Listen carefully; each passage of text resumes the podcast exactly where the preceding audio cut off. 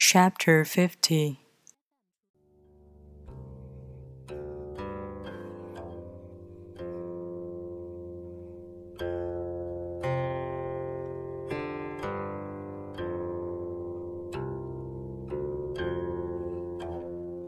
The Master gives himself up to whatever the moment brings.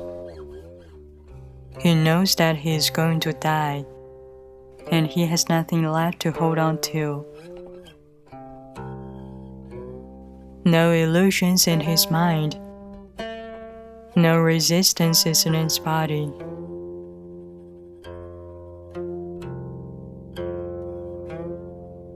He doesn't think about his actions they flow from the core of his being. He holds nothing back from life. Therefore, he's ready for death, as a man is ready for sleep after a good day's work.